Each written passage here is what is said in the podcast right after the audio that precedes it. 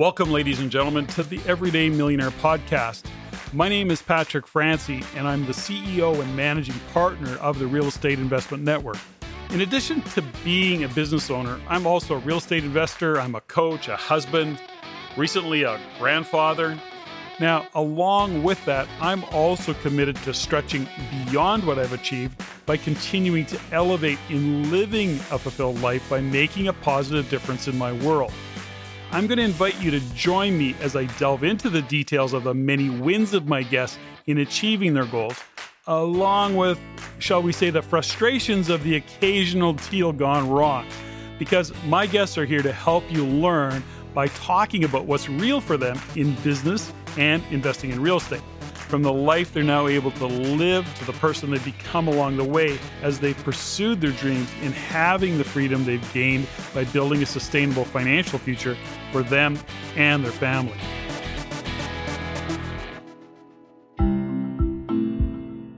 Well, good day, ladies and gentlemen, and welcome to this episode of the Everyday Millionaire Podcast. Now, as always, and before I introduce my next guest, I want to start by thanking you, the listeners, first for listening, and also for your feedback to the show, as well as to remind you and encourage you actually to send any of your comments, your questions, suggestions for the show directly to me at CEO at reincanada.com. That's CEO at REINCanada.com. I do respond to all of my emails. So thanks for sending that feedback. Now, if you're also inclined, it would be great if you were to rate the show and comment on iTunes, brings it up to the top of the list and all the things that it does, or Stitcher, or whatever other platform you happen to use to listen in. And certainly, why don't you follow us on the Everyday Millionaire Facebook page? Happy to see your comments there. So, thanks again for any feedback that you provide the Everyday Millionaire team and I. It's appreciated and we do implement it. So, keep it up. Now, let's get the show started. I met my guest today, kind of somebody introduced me to him. I did some research on him. I went, wow, this guy is really, really cool. He's an American and he is a real estate investor, he's a realtor, he's certainly a business owner, and he's an entrepreneur. His name is Dr. Matt Motil.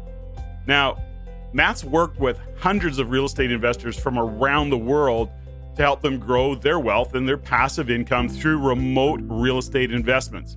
He leads a retail real estate team whose agents work with buyers and sellers in all 50 states. Now, in his spare time, and aside from spending time with his beautiful wife and family, Matt teaches college courses as an adjunct professor at a handful of colleges and universities. Now, before real estate, Matt spent 17 years as a project manager and as a licensed engineer in the construction industry, building bridges, highways, and industrial plants throughout the United States. Through all of his experiences and his drive to help others succeed, Matt's actually leveraged his purpose and passion to become an author, a mentor, a teacher, and to help people all over the world unleash their abilities to achieve their highest potential. I look at Dr. Matt as kind of a walking contradiction, but one of the coolest guys I've ever talked to. Looking forward to having this conversation and sharing it with you. So, without any further delay, let's welcome our guest, Dr. Matt Motil. Dr. Matt Motil, welcome to the Everyday Millionaire podcast. Excited to have you on the show. A little bit different for a guest, uh, but I'm I'm really thrilled to uh, for you to take the time to get on the show. So welcome. Thank you. Yeah, excited to be here.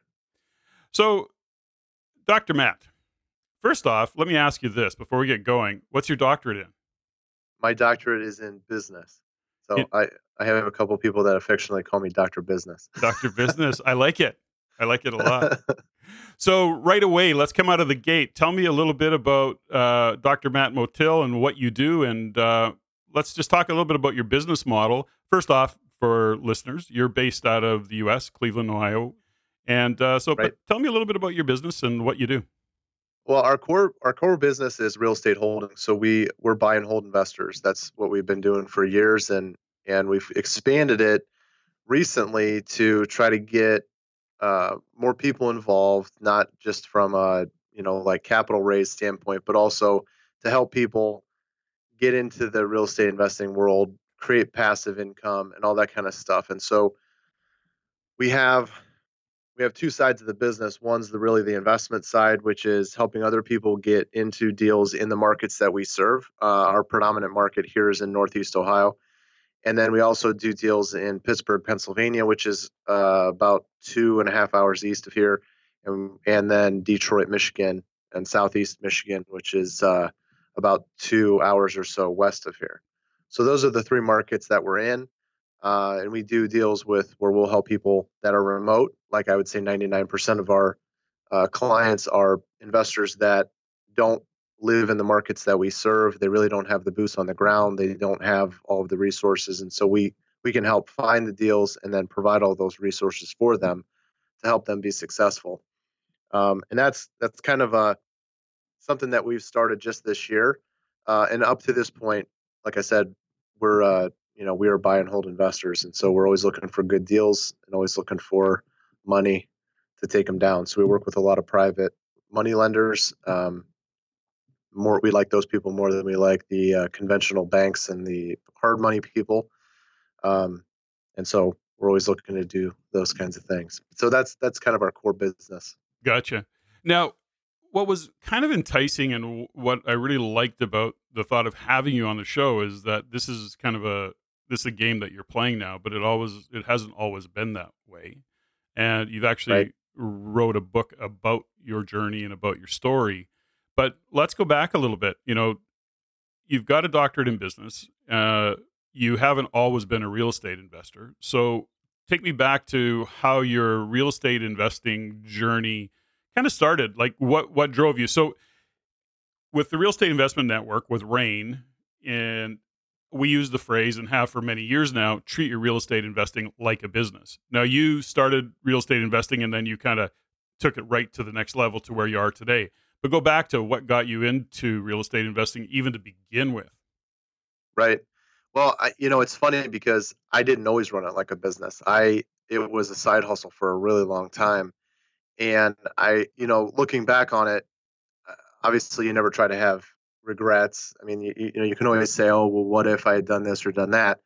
But the thing was, I really got into real estate uh, by accident, and it was around the year 2000. And I was going to school for my undergrad.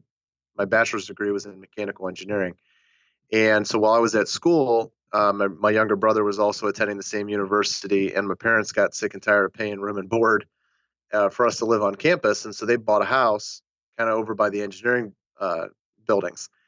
And soon after that, and so my brother and I moved in there, and my parents basically just owned this house that my, my brother and I could live in, so they didn't have to pay room and board anymore.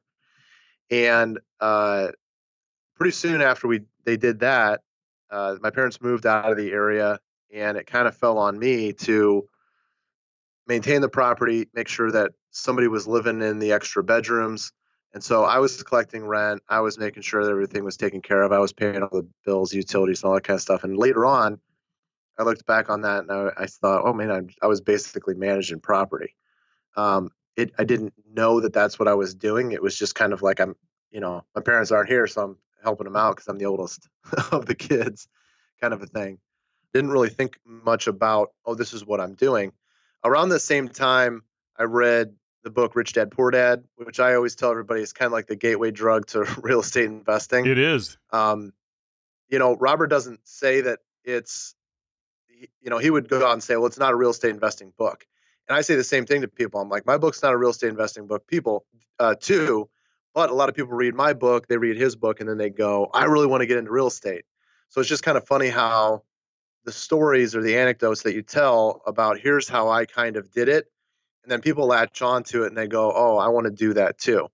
Um, so I read I read that book, and I probably read, shoot, this was back in the '90s, and so I read everything that I could get my hands on about real estate in general, real estate investing. I read a bunch of books that I knew uh, like that I I didn't retain any of the information like some of the other books in the in the Rich Dad series about like loopholes legal loopholes of real estate investing um, here in the states, and that I've I've since reread now that I actually have more real estate and I actually have the experience and I know you know, and so now I can kind of take that information and put it put it with practical application and go, oh, okay, I get that now. Um, but I really kind of absorbed everything I could. I was just fascinated with it. Uh, the interesting thing though was as much as I was interested in it and as much as I was trying to get as much information as I could, I really kind of had this thought process or this mentality that I'm in school to learn to be an engineer. I'm going to, when I graduate, I'm going to go be an engineer first. And I'll use money, I'll use income from my job to fund, you know, the, the real estate stuff that I'm inspired and, and interested in doing. The reality is, though, looking back on it, is that one, you really don't make a whole lot of money as a new eh, you know as a new college graduate even if you're in an industry like engineering which is better paid than a lot of other industries um, you know you get hit with a lot of stuff right off the bat and you know and then student loans start to get you know added up and and things of that nature and the next thing you know it's basically all my money's going towards living i don't really have a lot left over to do the things that i really want to do and so life kind of gets in the way um, I have friends of mine that around that are around my same age that didn't go the college route, jumped into real estate investing, and never looked back. And so it's really kind of interesting to see. Okay, we both got interested in real estate around the same time. I did it kind of as a side thing for years, and here's where I'm at today, which is great, right? I'm, I'm not complaining, but I see where some other people are that have you know that that really did it full time that really took it and ran it like a business from the get go and i'm like oh wow you know that's a significant difference considering that we both were about the same age and we both kind of got in the game around the same time um, but for me a lot of what i did in real estate right off right out of the bat was i was i was flipping houses but i i didn't have a whole lot of money so i would live in them and i would fix them up and then i would sell them so i would buy something that was slightly distressed that I could get a low down payment loan on. Uh, so it had to be halfway decent so that the banks would actually loan on it. Um, and then I would just work on it. Like I grew up, my dad's in construction. I grew up in the construction industry. That's what I ultimately ended up in uh, after I was done with college. And, and so I kind of grew up with some skills. I knew how to do some things. We had done some projects around the house from time to time. And so I had some basic knowledge of you know, here's how to do it. And I honestly don't believe there's a better way to learn something than by just diving in and struggling with it, screwing it up, fixing it, you know, to where you you just kind of figure it out as you go. And this was a little bit before the even the day and age of YouTube. I mean, now with YouTube, shoot, you can you could probably flip an entire house just by YouTubing like how do I rip out cabinets? Well, how you know, install cabinets? It, it, interesting. I, I, I, just saw a YouTube uh, video. You speak of that. Uh, a mom who'd gone through a bad divorce or something with an abusive husband. Anyways, her and her four kids, five kids, built a house via you know through From the YouTube. through YouTube, watching YouTube. They built a whole 3,500 square foot house. It was a, fascinating awesome. story. She wrote a book about it. But before we get, uh, there's a couple things I want to pick up on that you were talking about, Matt. That you know, I think time and time again, you know, you realize now that you started investing. I mean, you're still a relatively young guy. Uh, how old are you now? Sure, I'm 37. Yeah, you're yeah you're young. So when we when you consider that your friends, you know, they came out of college or university, they started you know, you know investing in real estate right away, treated it like a business. You look at it and go, "Holy cow, I started late." You know, there's you know we're you know, I look I didn't buy my first investment property till I was 42 you know so it's it's right. like you know and and it was a buy and hold deal and and because my focus was on business. It was just a different time in my life. Mm-hmm. so no regrets. You started when you started. You've done some cool things. And and before we get into what you're doing now let's go back a little bit. Now you talked about your dad being in construction. You went to university for engineering and and you came out of that with that focus in mind maybe that career and then you got off that path. But let's go back even further. Now do you have siblings I do. I have one brother. You know, because I like to really kind of connect the dots for people when you look at environment and you know some people how they in fact create the success that they do and where they started. When you go back in that time, your dad was in construction. Was he a business owner or was he working for somebody? No, he was in management. So, you know, my dad went to uh, West Point, the United States Military Academy, uh, and then when he got out, finished a degree to become a teacher. And so he taught high school math. and he coached track and football. And after I was born, he realized, and that this was you know early early 80s at this point, he realized that you know he's got a family, and teachers back then were making you know like seven thousand dollars a year, I think, to, to teach, and he made extra you know a couple extra hundred bucks to coach. And it was kind of this thought process that he had of, I'm never gonna live a comfortable lifestyle making seven thousand dollars a year. So he went back to school after I was already around and and basically finished an engineering degree that he had somewhat started while he was at the military academy. And that's how he got into construction, but he jumped right into management, like project engineering, project management type stuff. And um, and so he was always working for somebody else, uh, but he was, you know, he was basically like middle management. So where do you think you got your entrepreneurial spirit from? Where did where did that show up for you? Was it was it something that just evolved, or do, is there a history somewhere in your family? No, well, you know, it's interesting. I I don't come really from a family of business owners, and so you know, and that's really my story. Is I was I was definitely pushed towards the front doors of the college system because my parents were both first generation college, you know, in their families. And I believe to this point, I don't think any of their siblings have have gone to college, and so they're still the only people in their generation to go. Um, there's not really a whole lot of my cousins that you know. I have a big family. My dad's got seven brothers and sisters. My mom's got two sisters, and so I probably have like I don't know two dozen cousins. I don't know that there's my cousin Sean does. He has a master's degree, but aside from that, like I don't think there's anybody else that even has a four year degree besides me and my one cousin. And so the thing was like my parents always had this thought process of we want to provide you a better life than we had. We want to provide you more opportunity than what we had.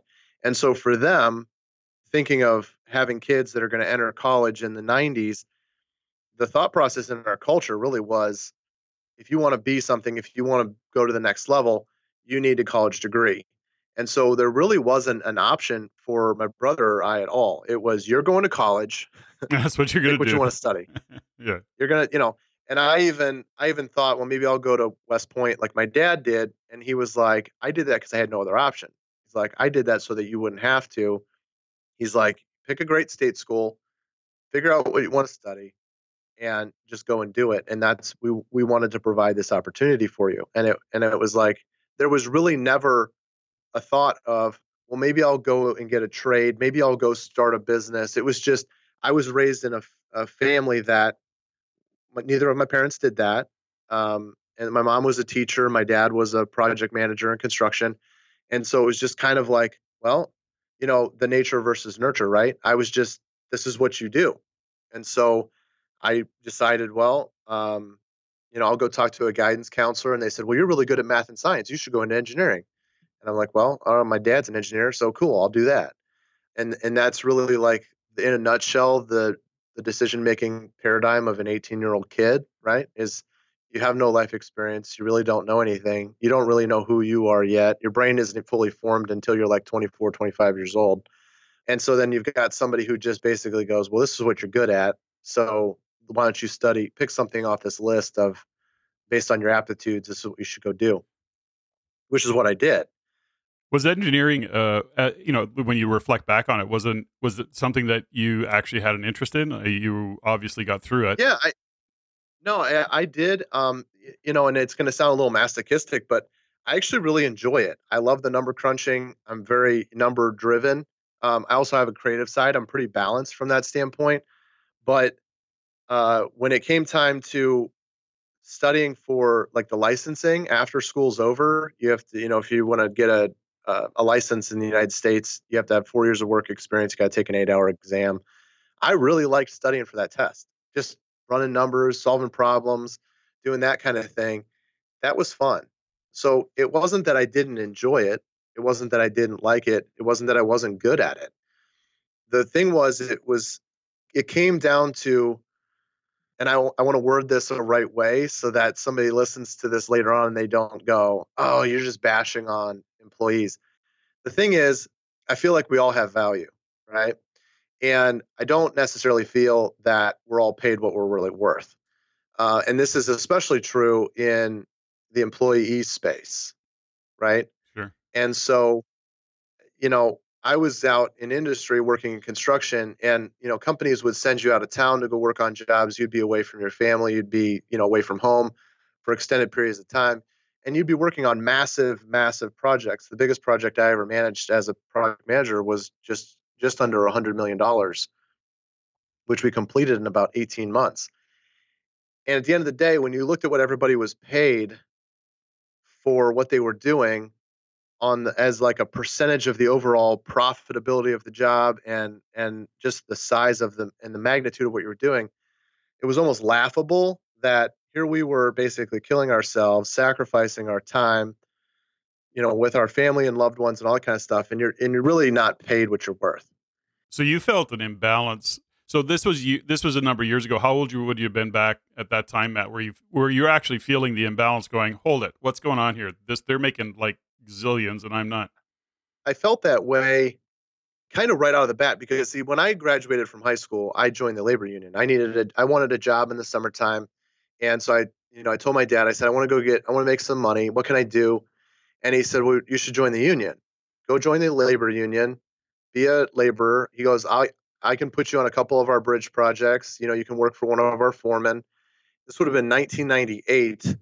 I was making almost twenty dollars an hour as an 18 year old kid, um, and this is you know American dollars.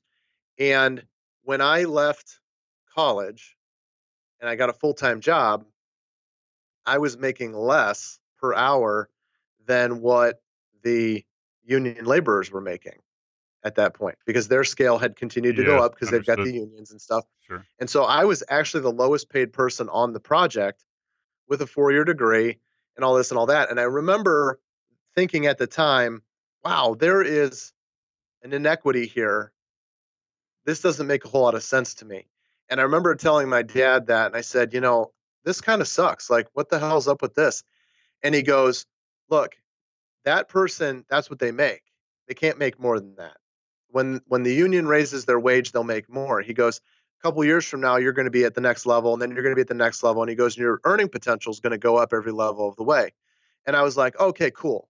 You know, yeah, my earning potential is so much higher. And that was kind of like it, it appeased me to the point where, you know, the last year I was in construction as a senior project manager. At this point, I had been in the industry for about 15 years, and I was making about one and a quarter. So I was making 125,000 a year was my salary. And as salaries go, especially in Midwest America, that's a really good salary. The average household income in my town that I live in right now is sixty thousand dollars a year. Sure, you're in the upper So- one You're in the upper one percent. Yeah. So I was, I was making two times the household income, just me, and my Mhm. wife worked too. And I felt, I really felt like I had it going on. I was in my, you know, mid thirties, and here I was, like, you know, I'm, I'm the man. You're rocking it. And looking back on it, it was like $125,000 a year really is not that much money. And my wife was making probably mid 60s. She was an assistant manager in a cancer unit at a hospital. She's a, a nurse. Now she's a nurse practitioner. And so together, combined household income, we were right around 200K. And again, we were in we're in a nicer part of town where the average household income is 60. You know, in Cleveland proper, the average household income is 26. So here we are 10xing the average of the major metro, and we were broke. Like literally, we had nothing left over at the end of the month. It was, and we we were living in a nice house, but it wasn't crazy. You know, we definitely knew people that had houses that were worth four times what ours was. I mean, we had never we had never really leveled up the house as we had continued to grow the income. We drove nice cars, but we weren't driving crazy. You know, we weren't driving like exotics or something like that. And we had student loans, we had kids, and we had you know bills and things like that. And at the end of the day, it was like we're comfortable, but there's nothing. We're not living crazy. We're not living on the hog. Where's all this money going? And it when you sat down and you looked at it, it was like, well, this is just what it costs to live comfortable lifestyle. And that was to me the point where I went, well, this is screwed up Mm. because, and not not saying I watch TV and I, you know, and you see like athletes and movie stars and things like that living these lavish lifestyles, but you see other people like if if you go out my office, again, we're in a, a nicer part of town, but you go out my office and you turn right, there's a there's a, a row of cars and it's Cleveland Motorsports, and they've got it starts with Mercedes Benz, and it, next door is Porsche, and then there's Maserati, and then next to that is uh, Aston Martin, and then Rolls Royce. And I remember driving past that every day, and I remember thinking, who the hell can afford these things? That's so true. And Yeah. and I thought, how in the world does this place even stay in business when they're selling cars? You know, the the cheapest Rolls Royce you can buy, right? It's like 300k, brand new.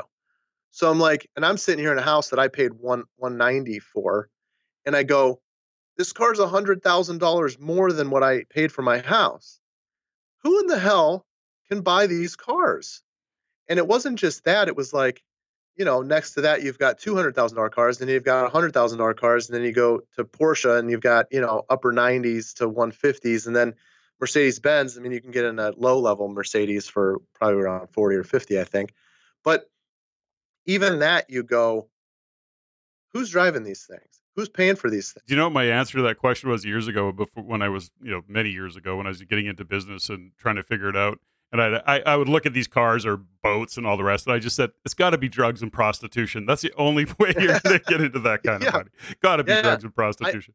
I figured, yeah, I figured it was somebody that was um, because my mindset wasn't where sure, it course, now. of course. to me it was like okay somebody's like a surgeon at the hospital Yeah. making seven figures or you know a partner in a law firm or you know something along those lines or like athletes because we've got multiple professional sports teams in town here. Yeah. and so i'm like well maybe this is where those guys get their rides from. I don't know. Um, but the funny thing was when i when i really cut the cord on being an employee and then things started to click as a business owner and i started building a team and i started growing an organization and things like that pretty soon it was like wow i used to think i was awesome for making 125 grand a year and you see the potential that you can do as a business owner um, not just as like the potential to pay yourself a salary but also just the added benefit that comes from owning a owning an organization and the advantages you can take by having an organization and things of that nature. And I remember I, I do it all the time. I look back and I go, man, I was such a pretentious a hole that I thought I was so good that I was making all this money.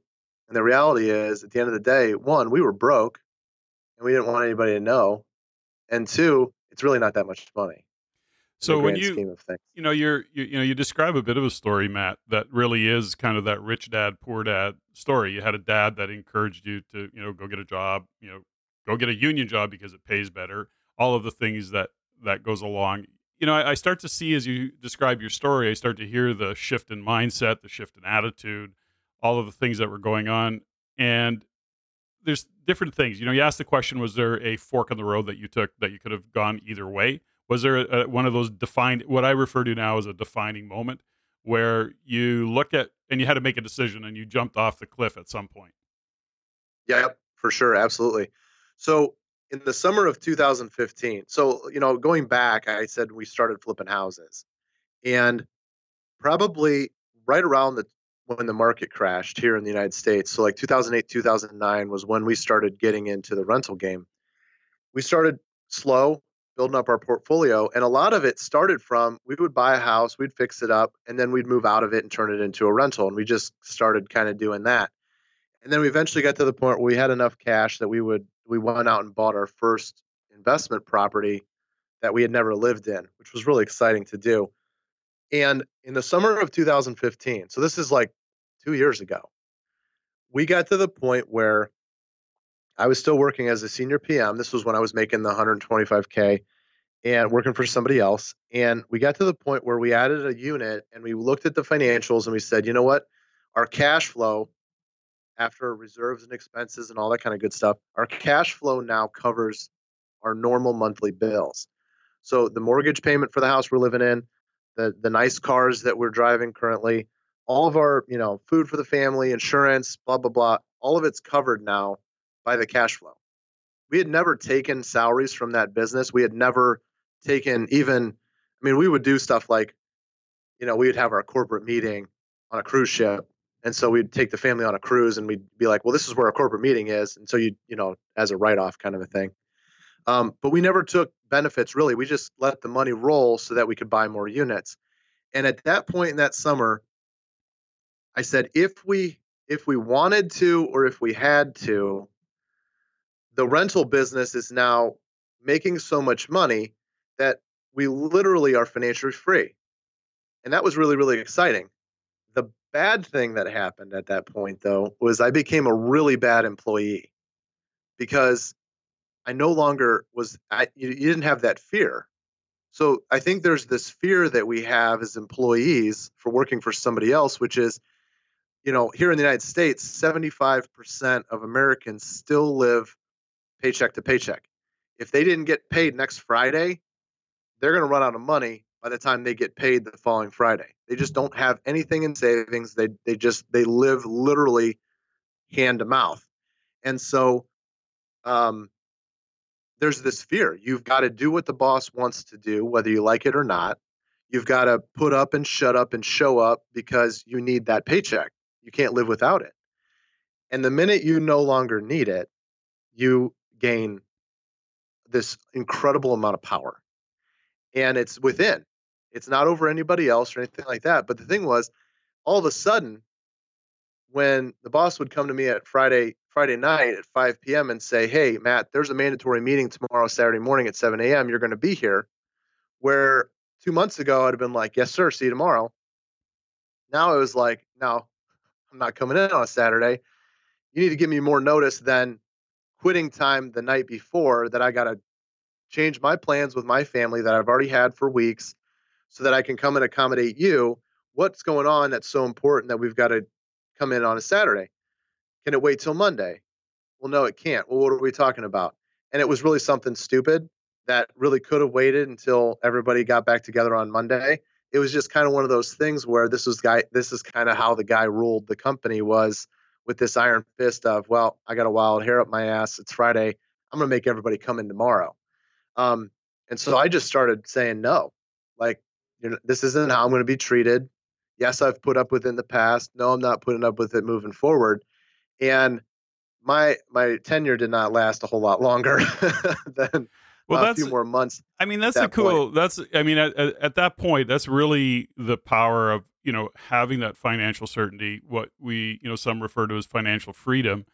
So you got to a point where you could be in choice, where you could look at it and go, I, I, you know, you may right. you may have liked your job, or you might have even stayed had you been respected and treated for the contribution that you were being, and so you may not sure. have you may have hung in there. So for you, then defining moment was, yeah, I'm not putting up with this yeah, anymore. So, well, it, it, I started to, I, you know, I started to have the attitude, I guess, and then the thing was, um, probably about two months later, uh, it was New Year's Eve, and I was the only one that wasn't told to stay home because it's New Year's Eve. And so I drove an hour into the office basically to get fired. And as a business owner now, this makes total sense, right? Because if I bring you back in January, I got a whole new tax year. I got to do paperwork, you know, and that kind of thing. So if I'm going to let somebody go, it makes sense to let them go on the last day of the year. So New Year's Eve, I come into the office and and I just knew, like I just sure. had this gut feeling like today is my last day. Yeah, so I even got up early. I, you know, cleaned up the beard nice, you know, pressed my shirt. And my wife's like, What are you doing? I'm like, I think today's my last day. She's like, Shut up. And I said, No, I'm serious. Like, I just have this gut feeling like today's my last day. And I literally went into work, got fired, and I called her on the way home. It was like 10 a.m. And I said, Hey, uh, so I was right. You know, I said, Good news, bad news. Good news is I was right. and yeah. I'm no longer employed. Good news is I don't have any stress over the weekend, holiday weekend, you know, New Year's Eve. Let's go out and celebrate that. Uh, I'm, you know, I don't have anything to worry about because I don't have a job to go to on Monday. Uh, bad news is I don't have a job anymore. And that was the fork in the road. The fork in the road at that point was do I go get another job in industry, the industry that I've worked in now for close to 17 years. And do I, you know, do I, because I could, I, I, I could have made three phone calls on that trip home and I would have had another job to go to on Monday morning. And it was like, or do we take the momentum that we've that we've had this year in growing our portfolio, reaching financial, you know, freedom or certainty as you called it, and do we run with that? And do we go headfirst in like we should have done years ago and just make this a, a legitimate business and make it my 100% focus? And so that was the fork. And it was scary because even though we had the, you know, the, the business had the money coming in to the point where we could pay our bills if we wanted it to. You know, we probably would have said that we wanted to have like at least six months of our expenses and reserves before I had pulled the plug on my job, which we didn't have. You know, that like I said, that night was New Year's Eve, so we had some champagne, watched the ball drop in New York City, you know, on on the TV, sure. and just kind of sat there together and made the decision that you know what, I'm I'm not going back to being an employee. I'm going to be an entrepreneur moving forward, and and this is kind of the decision we're going to make, good, bad, or otherwise. Uh, now, your is your wife involved with your business today, Matt? She is, and yeah. so she you, hasn't always been. Right. So she actually partnered with you on together. You guys came to the conclusion that you were going to start your real estate investing business, and you got in it together. That was your your moment. Now, what role do you guys play? You know, as partners in your business? It's kind of adapted because she was, you know, she was a nurse and she was working at the hospital full time. And so I started this really by myself from the dining room table. Interestingly enough, it took about took her about a year and a half before she started to really see the momentum that we were having. And she saw me struggling to kind of take it to the next level. And she said, you know, hey, would it be helpful if I came and helped you? And I was afraid of that. I was afraid of okay, we have a we have a good enough relationship. We're happy. You know, we've got, you know, kids, we got a happy home. I'm happily married. I don't know how that dynamic would work of you come to work with me cuz she was part-time at the hospital cuz she had just finished up, you know, school to uh, for a master's degree. So she had gone part-time at the hospital. She said, "I haven't started work yet. I I have all this time. Would it help you?" And I was like, I, "You know, I don't know." And I was just kind of thinking like at home when it there were a lot of times where we're kind of like fire and ice where we kind of butt heads a lot. And I thought, you know, I don't know if this is the best business arrangement. And the thing was, I had a mentor of mine who does work with his wife, and he said, you know what? For entrepreneurs to be fully integrated with family and, and work is the best way to be. See, as an as an employee, and this was even what I did my PhD dissertation on was work life balance.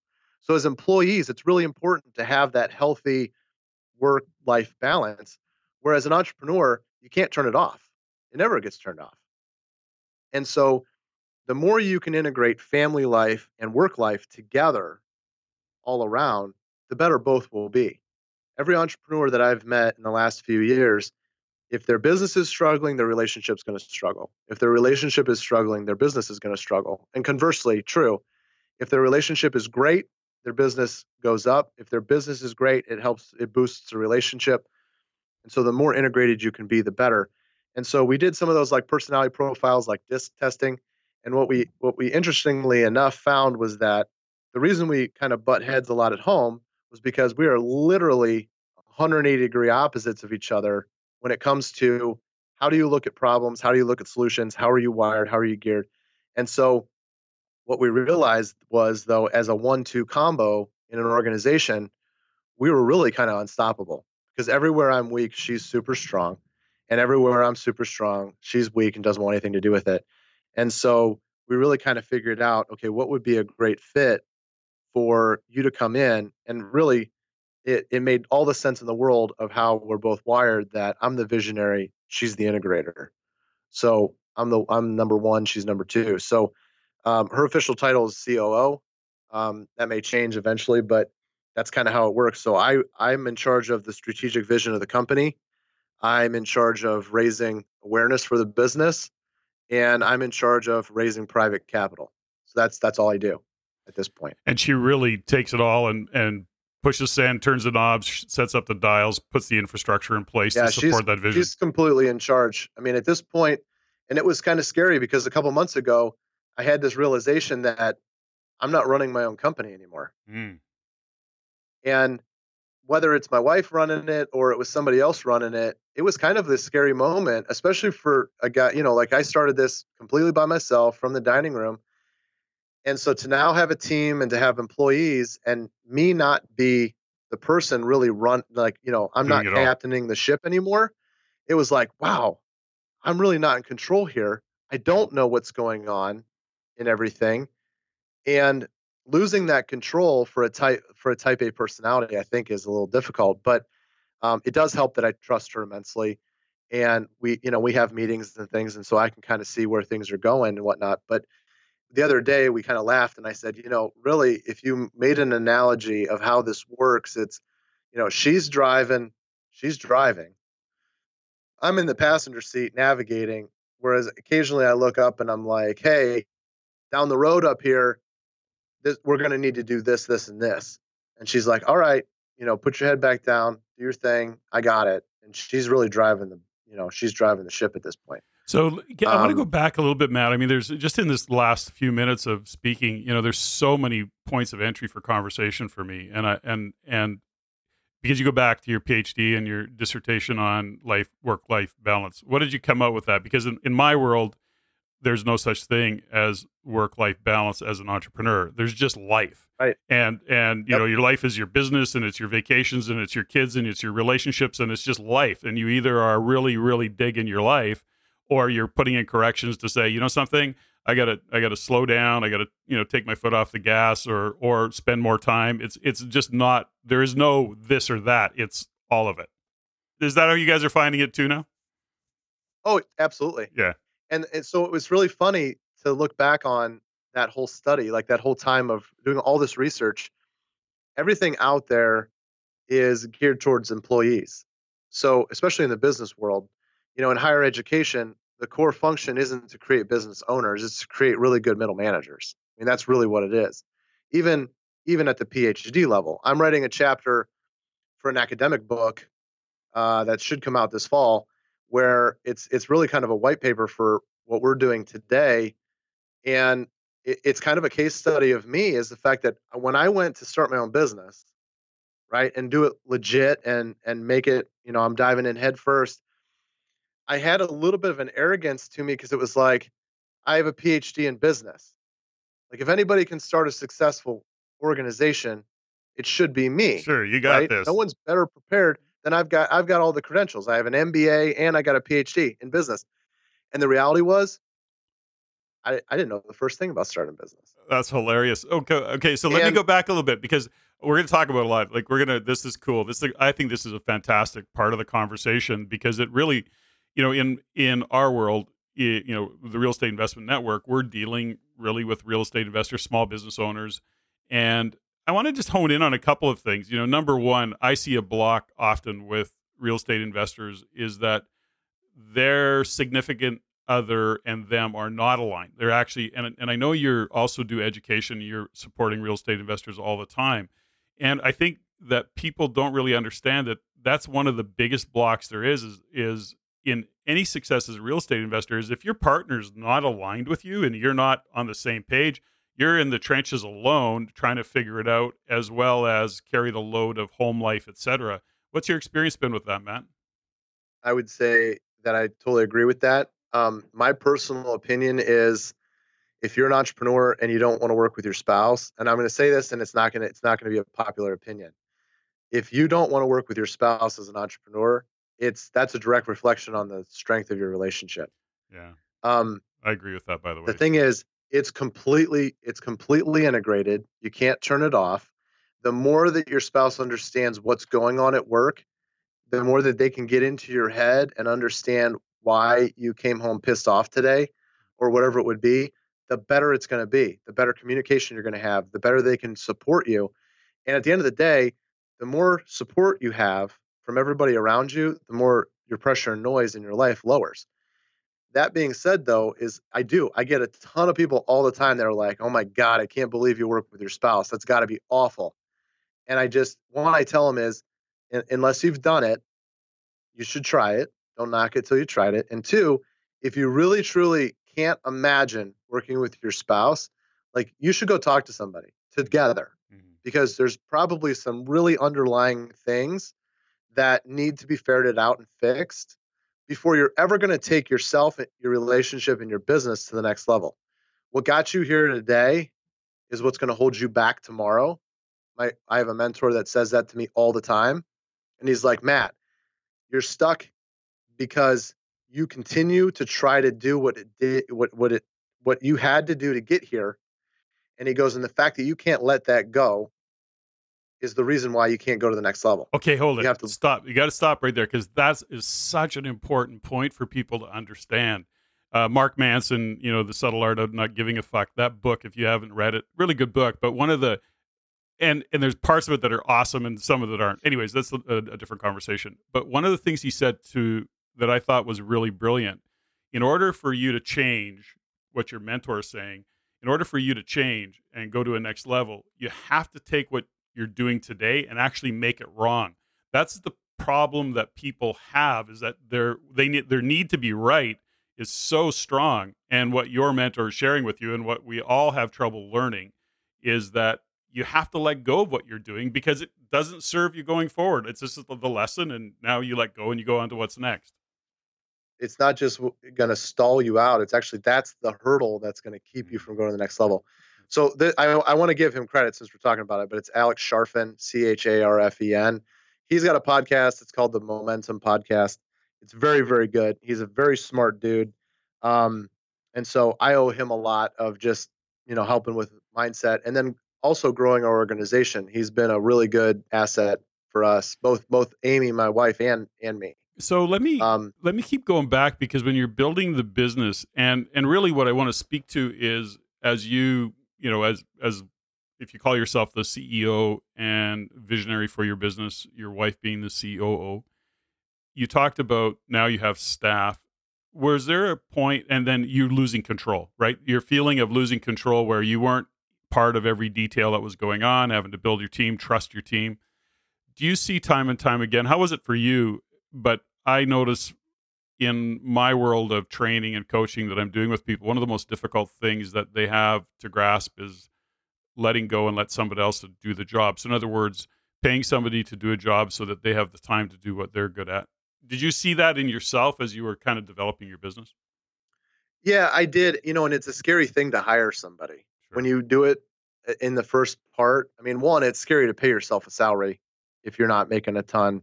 I think that's the first step. If you're not paying yourself consistently. You should be, um, you know, because you're you're discounting your value to your family and things of that nature. But when it comes to paying somebody else, it's a scary thing to have this commitment now of okay, uh, oh, you know, next week I got to pay them this much money. I got to pay them this much money every week after that. Um, but I, you know, there's a really good book called Traction by Gino Wickman, and uh, the author refers to this as like letting go of the vine. And so there's this trust of I've got a, I've got all these things that I'm holding on to that I'm retaining control on, and you've got to trust that when you let go, the team's got it, or the person that you've hired and you've trained is going to take that over. And it's a it's a it's a comfort level thing. It's a trust thing, um, and you have to be able to say, I hired the right person, or I went in with the right mindset of who I needed I found that person. I was comfortable in the hiring process to bring them in. I've given them adequate training, and now it's time to just let them do their thing, right, wrong, or otherwise. We'll grow together. We'll grow them. The organization's going to grow. And the reality is, if you're doing the right things to offload the right things, it's going to free you up so immensely that you're going to look back in a short period of time and go, I can't imagine not having this person. I can't imagine taking on those tasks again because ultimately at the end of the day, it's all about it's about elevating everybody to their highest and best use. And so if I bring somebody in and I can offload things that are uncomfortable for me or things that are time sucks for me, it frees me up to do the most important things that utilizes my abilities. So the reality was I used to think that I needed to be really good at everything. I tried to be this like jack of all trades, master of none. Like I'm going to be good at everything. I'm good at a lot of stuff. It's actually kind of a little bit of a curse because like growing up, people are like, well, you could do anything. It's like, great. If I could pick one thing, that'd be fantastic. But I really am kind of interested in everything. The reality, though, is when you really start to narrow it down and you peel the layers back, I think what you, most people are going to realize is you really aren't good at everything. You really kind of suck at a lot. And you just kind of make it work. And if you can find somebody that can take that task or, or this series of tasks that that really is their unique ability that's their highest and best use and you give it to them what you're going to realize is you thought you were really good but the reality was on a scale of 1 to 100 you were probably operating at a 60 and in your egotistical mind you're going i'm good at this and then you see somebody who actually is good at it take it away from you and they take it to the next level and you go whoa okay i wasn't good at that I don't want it back because they're really good at it. And now all the time that I've been spending on these tasks, I've now I've now purchased that time back with their time. And now I can go do more of the things that I'm really actually good at. And that's how you grow. I mean, that's how an organization grows is identify where you as the leader are uncomfortable or what's taking your time away from your highest and best use and just immediately offload those to other people. And then you do it to them. You say, okay, what are you uncomfortable doing? We have this weird mentality in our culture, and I'm sure it's the same thing. You know, you, you guys up in Canada, it's not too much different uh, up there. We have, it's like this weird thing in the employment space where you go, okay, here's a list of all of the responsibilities in the job description. You're going to love some of them, you're going to hate some of them. It's part of the job. You got to suck it up and you got to do it. And at the end of the day, as an employee, you you get out of bed or you pull yourself out of bed and you go, well, I hate less than I like, so I'll go to work today. I mean, ultimately, if we narrow it down and make it black and white, that's really kind of the decision making paradigm of an employee is I don't hate the things that I hate enough to quit. Right. so, but you're you're basically told, hey, sorry that you don't like this aspect of the job. You got to suck it up and do it. I think in an entrepreneur world in, in this thing where we as business owners have the ability to create these great organizations, these thriving organizations, is we have a responsibility to do the same thing with our employees that we ultimately are trying to do for ourselves, which is, and I encourage all of the, everybody on the team, I want you every day to write down where you were uncomfortable yesterday. Did we have you do something that you absolutely hated to do?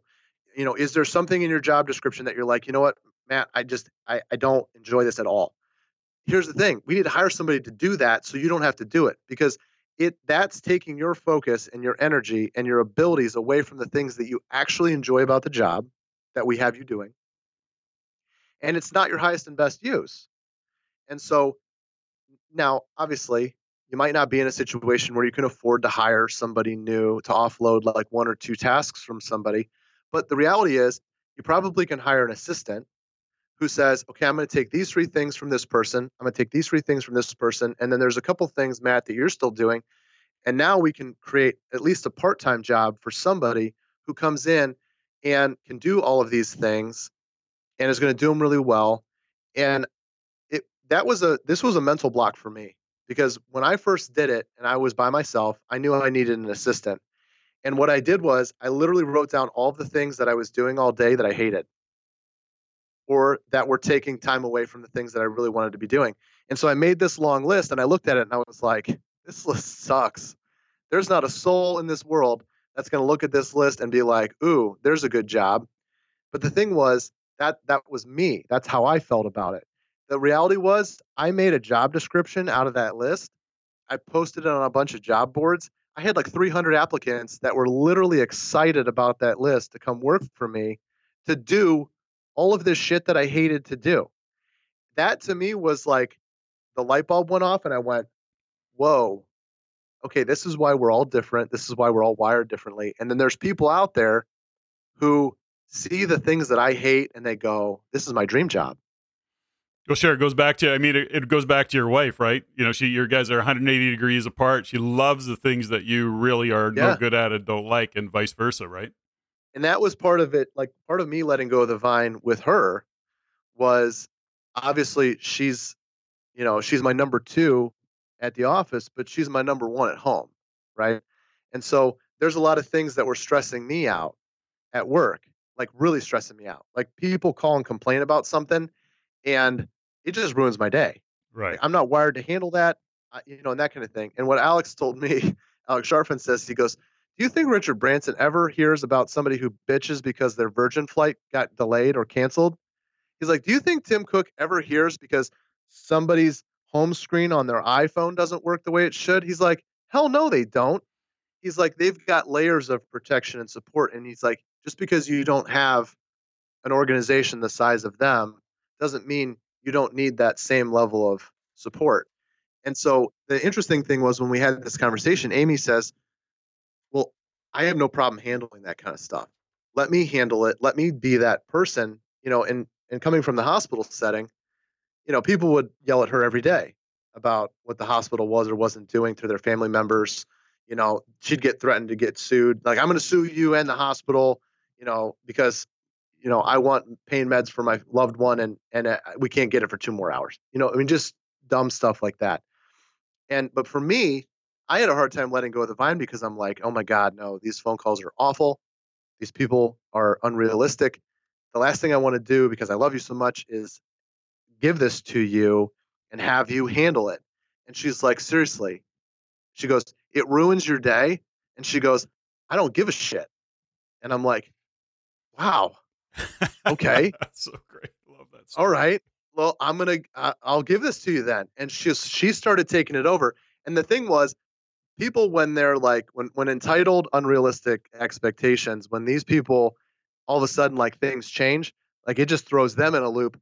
So all of a sudden it was like, well, no, you can't talk to Matt. And they'd be like, they would just lose their minds. Well, why?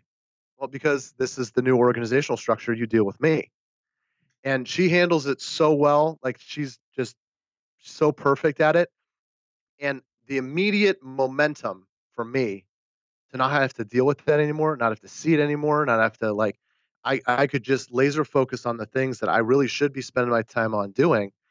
And she, it doesn't even faze her. She just handles it. Um, she doesn't lose stride when the phone call's over or the email's done. She just goes about the rest of her day and she's completely unfazed, or at least she seems like she is. So it's uh, it's it's really an awesome dynamic to have the right person in the right seat doing those things. Let's go back a little bit, Matt, uh, to the conversation around staff and you know building a team. A couple of questions that I for our listeners from your perspective.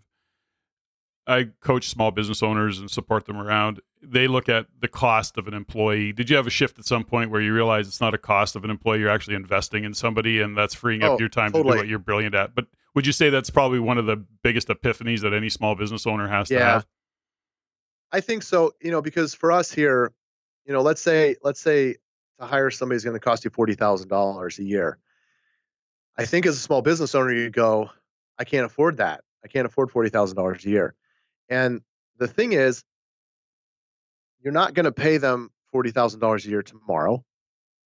You're, you're probably going to pay them like 800 bucks next week. Sure. And so you're going to get some kind of production out of them before you owe them anything, first and foremost. And then the reality is it's an investment in the organization, but also even more important is you are buying back your own time. Well, okay, but let's stop there for a second because here's what I see, and this is just a conversation, but you're buying back your time. Now, the reality of some of that psychologically going back to you can't do what you're doing today to go to the next level of what you need to do tomorrow. So, in other words, it's that shift that has right. to be made.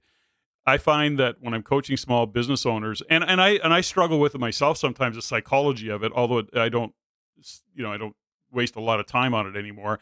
The reality of it is, is if you're looking at it, and small business owners will go, well, if they hire somebody, it's a cost. Secondly, if they hire somebody, guess what? They're a little exposed now. So what are they going to do next? Because they're hiding behind the fact that they don't have time to do what they need to do next.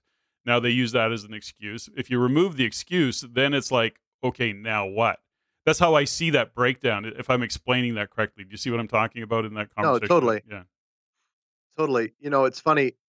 you know, I, I worked with a guy uh, for the past year who's like a sales and marketing trainer, and he says all the time. I mean, one of his coined phrases is "fuck your excuses." Right. And I love it only because the reality is, we even, you know, my wife Amy even started to sit, tell me that. Like, I would start bitching about something, and she'd go, you know, "F your excuses, Matt." And it was uh, like, it's just, it's that like wake up call of the biggest hurdle to your success, the biggest hurdle standing in your way is that person looking back at you in the mirror every day. Mm-hmm. And when you can get out of your own head and you can get out of your own way, you can really truly tap into your, you know, this this potential that you have. And the step one is stop listening to all the bullshit in your head that you keep telling yourself of why this isn't going to work, what's going to happen. Um, I'm a huge believer in hiring assistants. Mm-hmm. I don't hire hire people I don't hire like I'm not going to go out and hire an acquisitions person. I'm not going to go hire a, a CFO. I'm not going to, you know, I'm just going to hire assistants and then I'm going to elevate them to their highest and best use. And I'm going to have in my mind going in, here's kind of where I want this person to ultimately end up. But everybody starts at the bottom. And the reason is because they learn the organization and we can elevate them to where they ultimately are going to be the best fit because they might end up somewhere like let's say they've got a financial mind they might be a great accounts payable accounts receivable kind of person but they don't make it all the way to cfo for whatever reason right i hire a cfo it doesn't really work out so it's it's kind of we hire for culture and for fit not necessarily here's where it makes you know here's what i need today kind of a thing when you go back when you talk about culture so i'm you know within our office and my organization. So my my, my wife and I own four businesses, uh, three very operational type businesses with staff, and we're very very focused on culture and environment. And when you talk about culture, are you looking at when you're interviewing somebody, for example? You're actually looking at who are they and how are they going to show up and will they fit in with the culture and the environment that you're trying to create in your business? Yeah, absolutely. I don't I mean, here's the thing. At the end of the day, I can train anybody to do anything. So if I find if if somebody comes across my path that's like an A plus person, you know, they've got an incredible work ethic, they've got a great attitude, they're going to show up and provide momentum to the team in one way or another. I want to hire 10 of those people. I don't even know what to do with them yet. I don't know where they're ultimately going to end up because I don't know what they like and dislike. We haven't ferreted all that kind of stuff out yet. But we'll create roles for people or we'll put, you know, I want them on the team because those are the right kind of people, right? I can teach you how to, you know, write an offer. I can teach you how to go do an inspection. I can teach you how to find deals. You know, whatever it is that we're going to be doing, I can teach you how to send an email blast or we can teach you how to market or whatever it would be. So it's more of a we want the right fit. So when you uh, when you look at your leadership style, Matt, if you're giving some people in the world of treating their real estate investing like a business, building a team. Is there a leadership guidance or style that you have that you would suggest that they get support around or some guidance that you could give in the leadership? Well, I mean, you know, obviously having a formal education in in business, I I mean, I'm going to know all of the buzzwords of like here's, you know, servant leader, transformational leader, you know, all those kinds of different types of leadership. I've always tried to aspire to be that transformational leader where and I think I really honestly believe we all have a unique ability and you have to, you know, probably uh, the number one thing that we can do as human beings is figure out what that unique ability is and then how can you best serve the people in your life around you um, and then the greater good of everybody that you come in contact with using that for me personally I, I honestly believe that for me is is education and teaching like I, I love to i love to share what i know with everybody else. Um, I think that was what kind of, you know, steered me towards getting a terminal degree was to go in the teaching route. Once I did that, I absolutely hated higher education. That's a whole nother topic of discussion yeah, there. For sure. Um, but the thing is that that's what I really enjoy. So the ability to grow the team from a professional and personal development standpoint, like I would love to have obviously we want everybody that comes into the organization to stay with us forever and we kind of feel like we're growing a family not necessarily a company but at the end of the day if somebody came to me and said you know matt i i see what you guys have built I really want to do the same thing, I'd be like, let me help you. You know, I, I would never want to hold somebody back. I want to I want to help elevate everybody to their highest and best potential. And not just people within our organization too. I mean, we get people that reach out to us on social media all the time. They always tell me they're like, "I'm I'm amazed that you actually got on the phone with me and spent an hour helping me figure out what I should do with my life or whatever it would be." And it doesn't matter really at the end of the day, I'm not looking to monetize every relationship I come across. For me personally, I, I do believe in karma big time, and it's all about planting the seeds and and and then they'll grow and and whatnot. But from a leadership standpoint, for me personally, is I want everybody that comes and works with us to love what they do, love. You know, you don't have to be BFFs with everybody that works here, but uh, for the most part, I want you to enjoy the people that you're with and I want you to be able to function at your highest and best use with the least amount of pressure and noise around you. And that's that I kind of feel like that's my job as the CEO is I've got to protect the organization and that means I got to protect everybody in it from everybody else and also themselves. I agree. And so I think it's important for me to have these conversations of saying how can we help you? How can we help you get to the next level? Where do you see yourself going? Um, because at the end of the day, if somebody aspires for more and you don't provide them the opportunity, they're going to go somewhere else and find it. Well, I've always had a, you know, I'm you know, a bit of a sports background in my world, and I've worked with lots of athletes over the years. A number of them. It's the business my wife and I, one of the businesses that we're involved in that she still does. But I always look at it from a point of view is that if you take any given player and look at the position that they're in, my job as CEO is to actually support them in being the best player they can be. And that's through development, that's through training, that's any number of things that they need that we see that they can be supported in.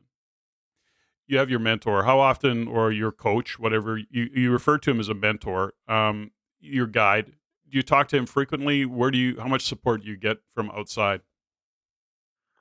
You know, it's interesting because I've worked with I've worked with three separate people in the last couple years, and you get different levels of support based on what you know what the coach or consultant is willing to give you, and then kind of the nature of that person too. So right now, I'm working with Alex Charfen. He I would say he's our business coach, consultant, whatever.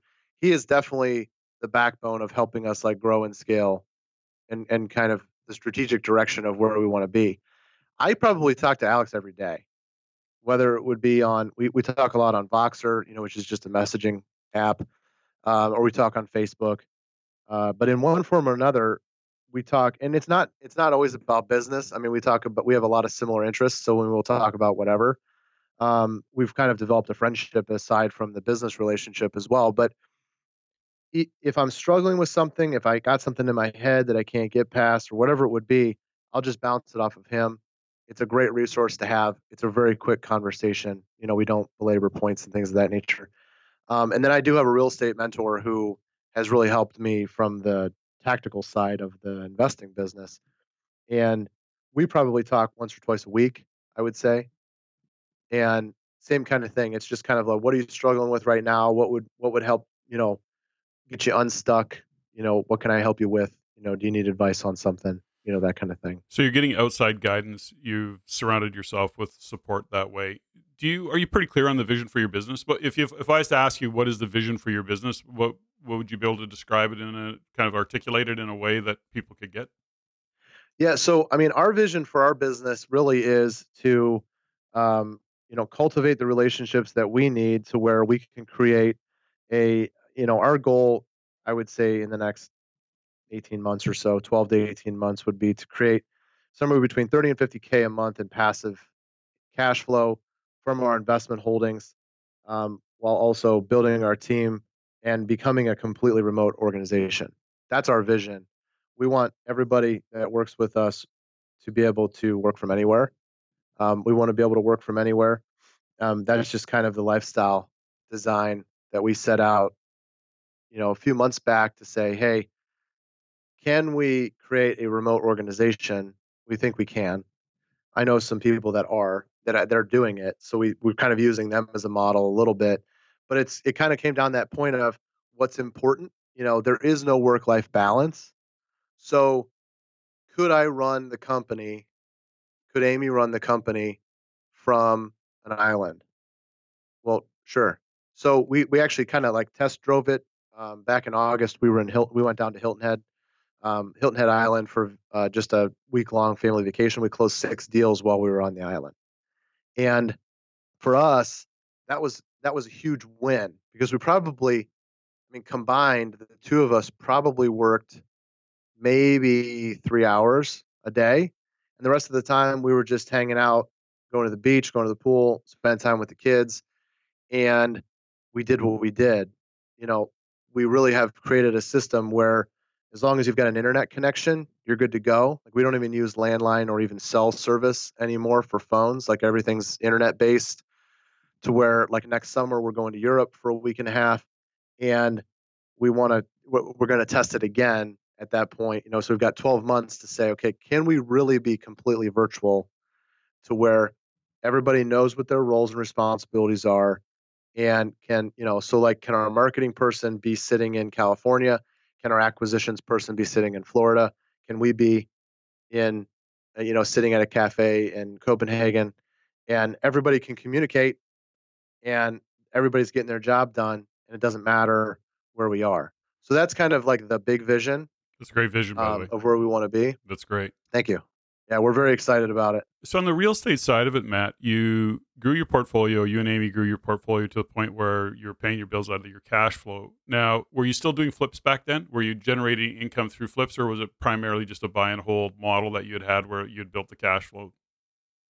We were flipping, um, but it was kind of like it's weird. The price of entry here in our market is very, very low. So for flipping, there's a lot of people that can get in because I mean you can buy a house here, you know, that's flippable for under definitely under forty thousand dollars. That's so. That's, yeah. Doesn't take a whole lot of money for somebody to like scrape it together to say, oh, and then they watch a couple episodes of TV shows about flipping and then they go, I can flip a house. So the competition is very, very strong. And people will flip houses here for like a $5,000 profit. That to me is insane. Sure. And um, there's a lot of risk involved to only make five thousand dollars. So for us at the time when we were employees working for other people, it was like we would flip a house if it was a home run, and a home run for us was can we make at least you know twenty five thirty thousand um, dollars. So we would flip a house occasionally, uh, but when I went full full in, you know, when we had that fork in the road, New Year's Eve, 2015, uh, that next year we flipped eight houses on top of you know, grow, continuing to grow the portfolio and whatnot. So, so mostly your model is buy and hold stuff, renting it out for good cash flow.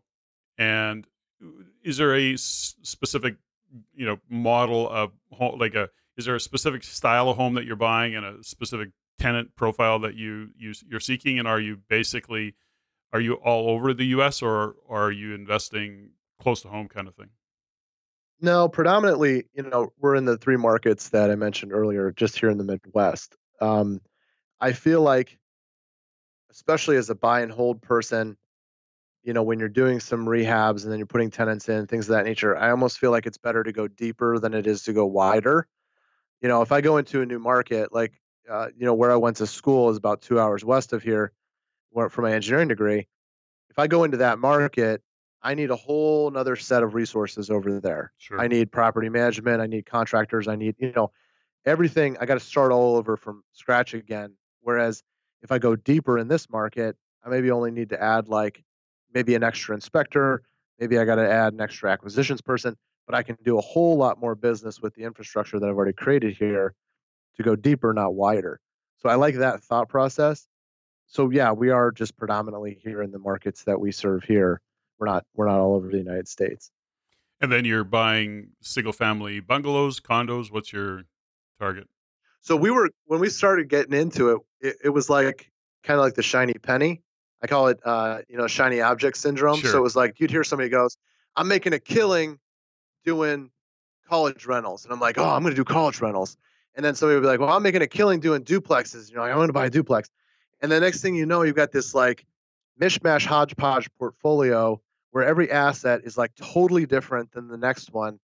And there's goods and bads to that. You know, the good the good side is uh, it's incredibly diversified. sure. Um, the the bad side, and you get a you get a taste of what is it what does it mean to own and operate a duplex? What does it mean to own and operate a small apartment building? What's it mean to own and operate a vacation rental, a single family home? You know, there's goods and bads to each of those asset classes. The bad side is it's an absolute mess from the standpoint that nothing is the same. There are similarities, obviously, but there are a lot of differences. And so we really, really quickly decided wow, we really don't like going into anything less than like a C grade neighborhood. Um, we didn't like the tenant class. We didn't like dealing with the tenant class that we were encountering. We didn't like the consistency and we didn't like the quality of the homes and just all that kind of stuff. So we, you know, for us personally, and it, it really comes down to your personal preference. It also comes down to too, how much are you self-managing? How much do you have a management company that's doing it for you? Or do you have people on your team that are doing that for you? because obviously if you're doing it yourself then you want as much basically on autopilot as possible at least that's my opinion and so the nicer you can go in the areas the better tenants you're going to have the less headaches you're going to have the you know the lower maintenance it's going to be from an overall standpoint at least that's my personal opinion so at this point we really like single family homes in uh, a b and c neighborhoods and we really kind of feel like that's our bread and butter mix for what we're doing in our portfolio. We've done duplexes for us personally. We manage a lot of it ourselves. I didn't really like being kind of like the dis- the domestic dispute police in small apartment buildings and medium sized apartment buildings. It's like you get this mentality where tenants go, "I'm living in an apartment," so they expect when they move in that you're going to hear people on either side of them. You're going to hear somebody above you or below you occasionally. You're living in an apartment. But in a duplex, for some reason, it's like both parties feel like they own the whole thing. And then it's your job to kind of like settle the disputes of, well, they're being loud again. And for me, I was just like, you know what? This is this this sucks. And so what we did was we took all of our doubles, we put them with the property manager, and we said, okay, now the property manager can get those phone calls we don't have to deal with it, but we're not adding more of those, even though the numbers look really good on paper from a cash flow standpoint. Investors are coming in with investment capital. In your model, are you doing joint ventures with them on a specific property or like co venture? I don't know what the terminology, if it's different in the US than Canada. Is that one of the things that you do? Yeah, we do a couple different things. Um, I would say 90% of what we do right now with private capital is going to be basically just like straight debt. So we'll take it. We'll take it on. We'll bring you in as what we call a uh, capital partner. We're going to pay you an interest rate. What kind of rates are what, what, what rates are you paying these days? What what kind of rate are you paying your investors? Um, I would say anywhere you know anywhere from eight to fifteen percent is pretty normal. Yeah, depending on what it is, sure. For for deals, and it it's kind of comes along the lines of obviously the deal needs to make sense you know, if we're making 10% on a deal, I, I really can't afford to pay you 15% long term. I can pay you 15% short term. Sure. So the numbers just need to work overall for it to make sense for the deal because we don't want to put ourselves in a bad situation, obviously financially. But and then we also look at it too of I joke that really at this point I'm kind of like this air traffic controller of like, okay, here's money coming in, we got to deploy. This person's getting paid out two months from now, so we've got to we've got to make sure that money's coming in and going out and and do, do we keep it moving because if it's not moving we're paying interest on money that's sitting um, and things of that nature but at the end of the day yeah we it, it's kind of like hey if you only want to lock your money up for six months i'm not going to pay you as high of an interest rate as you might like if you're going to give it to us for two years right because six months i got to go back to work almost immediately to replace that money in some fashion yeah. so it's a lot more work on our part so we're not going to pay you as well to do that kind of a thing on a short term uh, basis. But we like to, you know, we tr- we try to encourage people to do at least 12 to 24 months.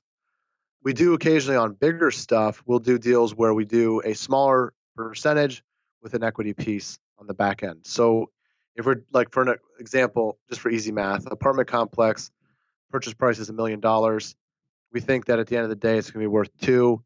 We'll borrow money at a set interest rate for the down payment. You know, we'll finance 75% of it. We raise private capital to do the initial 25% down piece, go to the bank as a team, and then we give them a piece of the equity on the back end so that when we do sell it, they they have a piece of that million that's going to be left over on the back end. So we're not paying them a super high rate going in, but they know that they've got an ownership stake in in the back end equity. Yeah, and they're excited. So we do those that. kinds of things. Got it.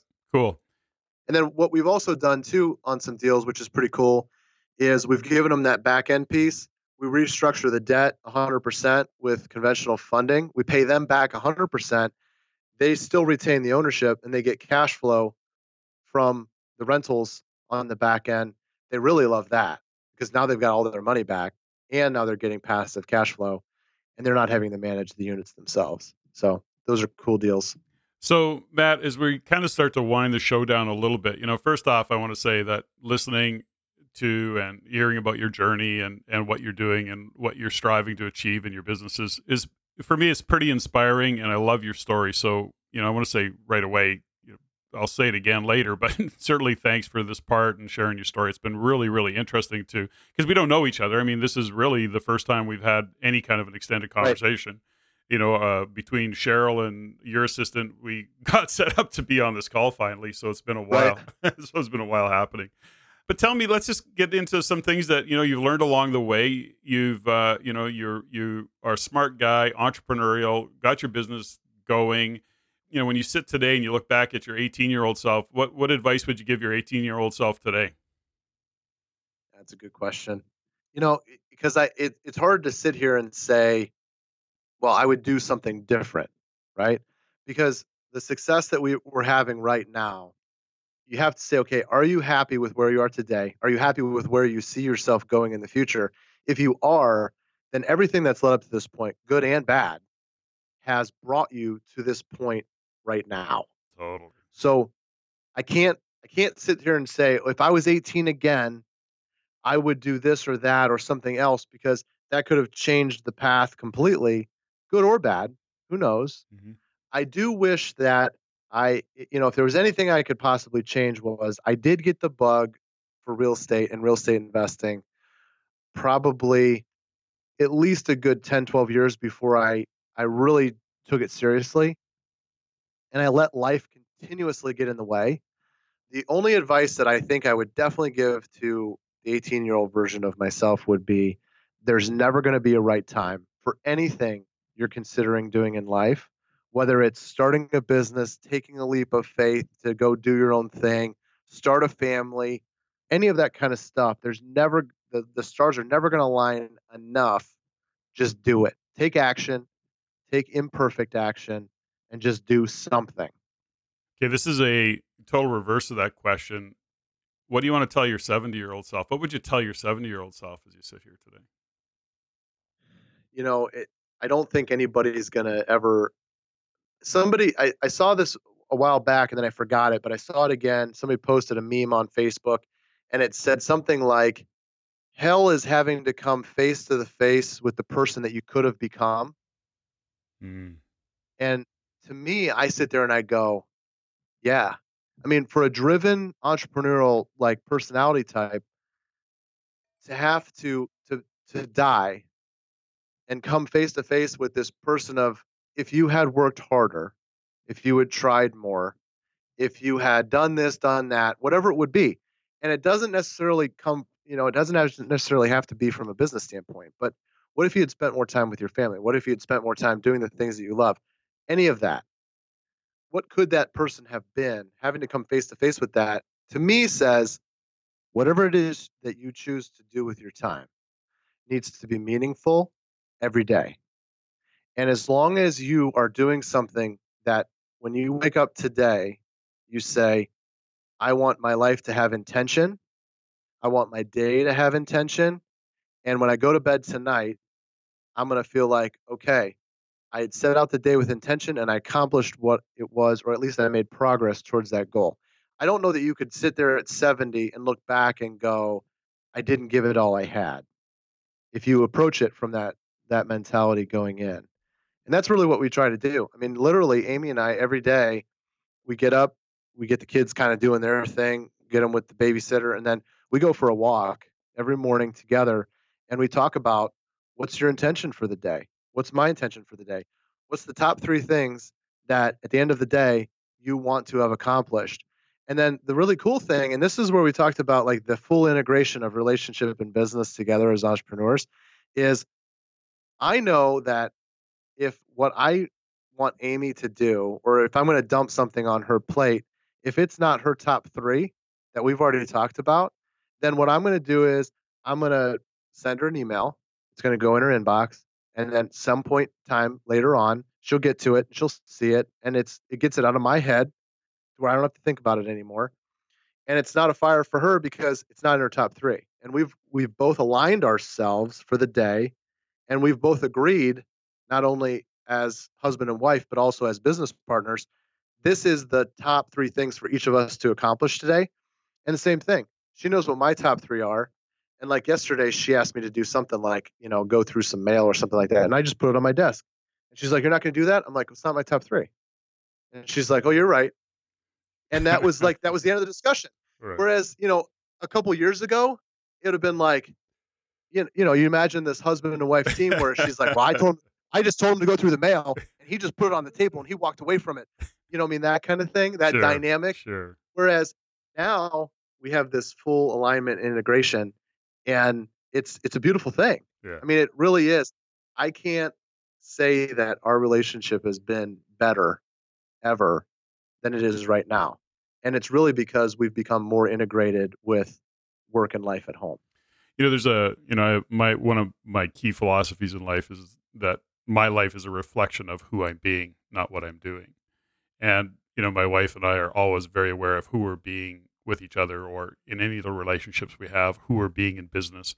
And, and, you know, interesting about you, Matt, is that I know a lot of engineers and y- you don't come across as having an engineer brain, by the way. So I'm just noticing that, and that's it's I've, that's I've a got, compliment. I, have been told that my whole my whole engineering career, and then the other side of it is like I'm very heavily tattooed, which I've gotten more tattooed as I've become, you know, a full time entrepreneur. Like in June, I got my hands tattooed, and that was really, to me, it was symbolic of I'm never going back to being an employee because yeah. we always referred to hand tattoos as job stoppers.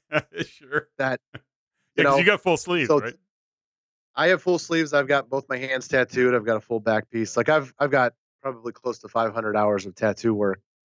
I had sleeves as an engineer but I wore a shirt and tie every day. Yeah. And with a long sleeve shirt, you didn't know.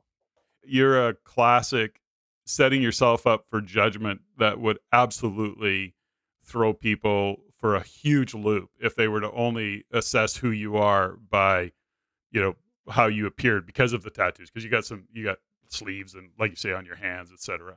So it's just right. interesting. It's cool. Yeah, I, I, I've always enjoyed being a little bit of the anti stereotype. Sure. In the fact of like, now that I'm not really a practicing engineer, I mean, I've made my, I've maintained my licenses, so I'm still licensed in multiple states to actually do design and and stamp work and all that kind of stuff. I'll never get rid of those just because it was such a pain in the ass to get them in the first place. Like, there's something about letting that go that I just go, no, I can't. Um, it's hilarious. As weird as that would be, but at the same time, too, I don't look like an academic either. So I don't look like your stereotypical, you know, college professor or somebody who has a terminal doctorate degree. But I really like that. Very unassuming from that standpoint. Yeah. So people aren't seeing this because uh, we're on a Skype call. I'm in my uh, you know, I'm in my poolside studio. Uh, you're in in your office, and I can see you through Skype. Uh, you are having glasses that are kind of a, a, tinted glasses. Is that what's what the style of the mm-hmm. the tinted glasses? Oh, so really, it's a it's a blue blocking lens, so it blocks blue light. Got it. And from the standpoint of uh, if you could see my desk, I've got three 27 inch monitors. That that's what my that's my workspace, and then I work under fluorescent lights, unfortunately. And so, you know, the brain. This is going to be like a, a nerd. We're going to go nerdy here okay, for a second. Nerdy, but yeah. the um the the brain uses 40% of the energy that your body consumes throughout the day. So just just for brain function, the direct pathway to your brain is through your retinas, through your eyes. And so if you have eye strain from being in junk light, looking at these bright blue screens that our bodies were never intended to stare at all day, it puts this immense amount of taxation on your system.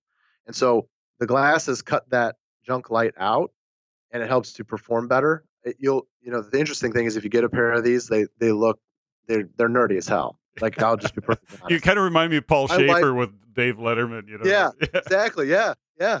So, and I think he was doing it because he was a rock star, right? Yeah. But like, the funny thing is, my wife Amy made fun of me for months. I would wear these things indoors nonstop.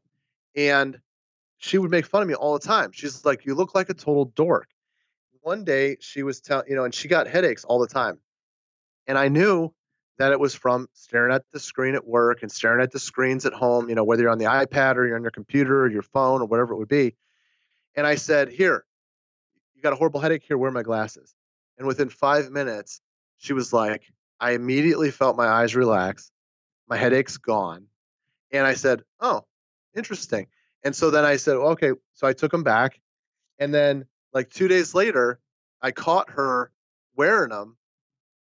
And I actually took a picture and I posted it on Facebook.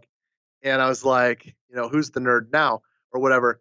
And the thing was, she started, she got to the point where she stole them so much that I had to go buy this pair because she's got my other pair and now we're this like total nerdy couple because you know we'll wear these blue into, blockers. like meetings things and everyone's like what's up with the orange sunglasses and when you when you wear them you see the immediate benefits from it but they are nerdy I, i'm a big i'm a big fan of function over fashion for sure yeah and uh but it's kind of become a signature thing too like people are always you know if i don't wear them and i'm on like a live video people are like where's your glasses at you know that kind of thing. So it's awesome.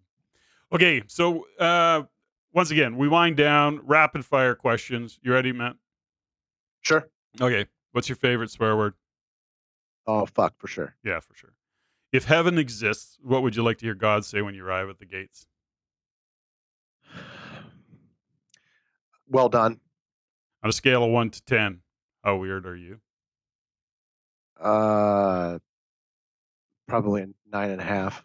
Yeah, see, you know, I got to say something about that. You know, like, um, it's interesting about how people consider themselves weird. Like everybody's weird. I've got guys that say they're twelve. Well, everybody's weird. Everybody's weird. So, everybody. But, but I think that you, you're not. I don't. I, I, you're a really interesting character, by the way. I, I just have enjoyed this conversation immensely, and as I do with all mine. But I don't see you as weird. And if you're that guy, like, I look at me and I go, I'm not weird. I'm just who I am and so I'm not weird yeah, to me. I, I get people tell me all the time that I'm really cool, and I don't know if it's because like I'm real. I'm just who I am. Sure. And I'm I'm like and I'm tattooed and that kind of thing. I'm kind of a bigger dude. Like you know, obviously we we can see each other, but yeah. the listeners can't. I mean, I'm I'm probably 6'1", 240. I used to bodybuild a lot, so I'm a big dude. Yeah. I you know, I've got a big personality kind of a thing. I'm heavily tattooed, and so I think that you know, people tell me all the time, they're like, man, you're really cool. And I go, I'm not though. Like, and uh, it was funny. I mean, I know these are rapid fire questions, but I remember being in the gym and I was there on a Saturday and I was working out and I just got done with the workout. And so I'm like, I, I, you know, I think I had a pair of gym shorts on and that's all I was wearing in the locker room. And there was like an eight year old boy who was in there with his dad. And I remember him whispering to his dad and he goes, Dad, look at that guy. He's all tattooed. And then he goes, and his dad goes, don't stare at him. And he goes, he must be really tough. yeah, yeah. And I and I turned to the kid and I said, or I just want everybody to think I am, you know. But I will tell you, like, if you want to make yourself cooler, like, you know, with cars, if you want to make a car faster, the best way you can do it is put a racing stripe on it. Sure. Right? Sure. It's the same thing. You want to be cooler in life, just go get a bunch of tattoos. it it it serves zero purpose in terms of that, but it's all a perception thing. What are you so, not very good at? Multitasking. Horrible. Room, desk, or car? What do you clean first? Room, desk, or car? Ooh, neither, none. None of the above. Like I'm, I, I live in a total state of organized, uh, like chaos. Yeah. But I would say probably my desk first. Favorite tune? Do you have one? not really like one song that I put on just to jam out, and it kind of changes. I pretty much like anything but country. I'm on that page too. Favorite movie? Fight Club. Oh, that's a great movie. Yeah, they're making a second one. What are you grateful for? My family. Hmm. Awesome. As I always am with my guests, I'm grateful for you being on the show today. I too am Yeah, grateful for for my me. family. It's been a great, great chat. Look forward to doing it again. And uh, Dr. Matt Motil, thank you very much for your time. And uh, Yeah, thank you. we'll circle back again. Thanks, pal. All right, thank you. Ladies and gentlemen, thank you for listening. If you found value in the podcast, please take the time to rate and review and share with others. Share with your friends. As it is my goal to always improve and to provide the highest value for you, the listener. If you have any comments, suggestions, or questions you'd like answered, please email me at ceo at reincanada.com. That's ceo at r e i n canada.com. I look forward to hearing from you. And until next time, Patrick out.